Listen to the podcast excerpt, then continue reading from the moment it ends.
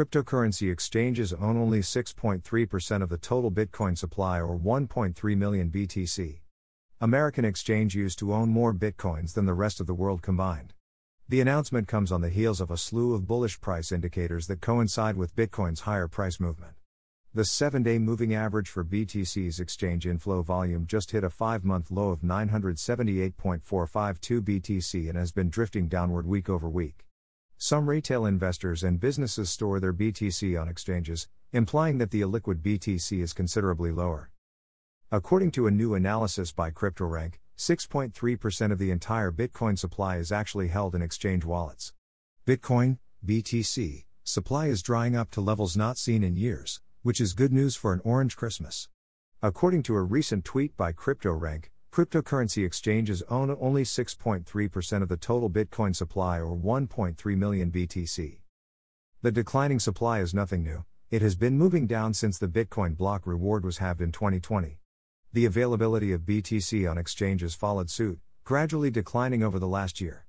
In October 2020, just before the all time highs of the 2020 Christmas season, exchange wallets accounted for 9.5% of the BTC supply, and 7.3% in July this year. The December result of 6.3% is the lowest since 2021. Coinbase's dominance in the BTC wallet space is also eroding.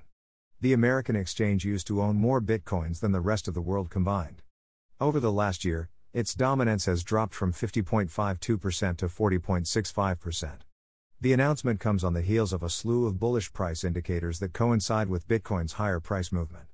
To begin with, the illiquid BTC supply has iced over for the winter, with a monthly supply of 100,000 BTC changing from a liquid to an illiquid state. In other words, more BTC is locked away in cold storage than gets mined. The on chain analytics company Glassnode offered more encouraging news about exchange behavior. The seven day moving average for BTC's exchange inflow volume just hit a five month low of 978.452 BTC and has been drifting downward week over week. The exchange supply shortfall could worsen if fewer BTC is transmitted to exchanges. It's also worth noting that many retail investors and businesses store their BTC on exchanges, implying that the illiquid BTC is considerably lower. Rather than putting their BTC into cold storage, some BTC holders would entrust the safekeeping of their keys to exchanges.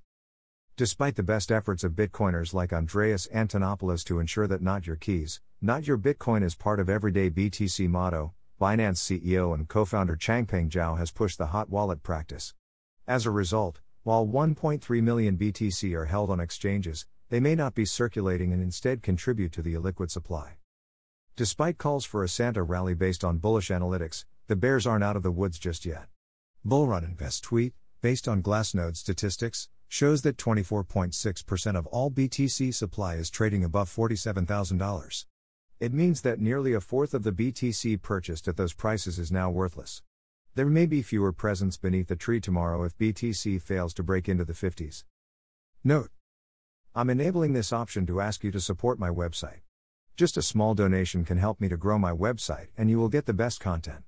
Your small amount makes a big difference in our journey. You can pay me by using PayPal. Here is my PayPal link https colon slash slash www.paypal.me slash cryptospy. Thank you.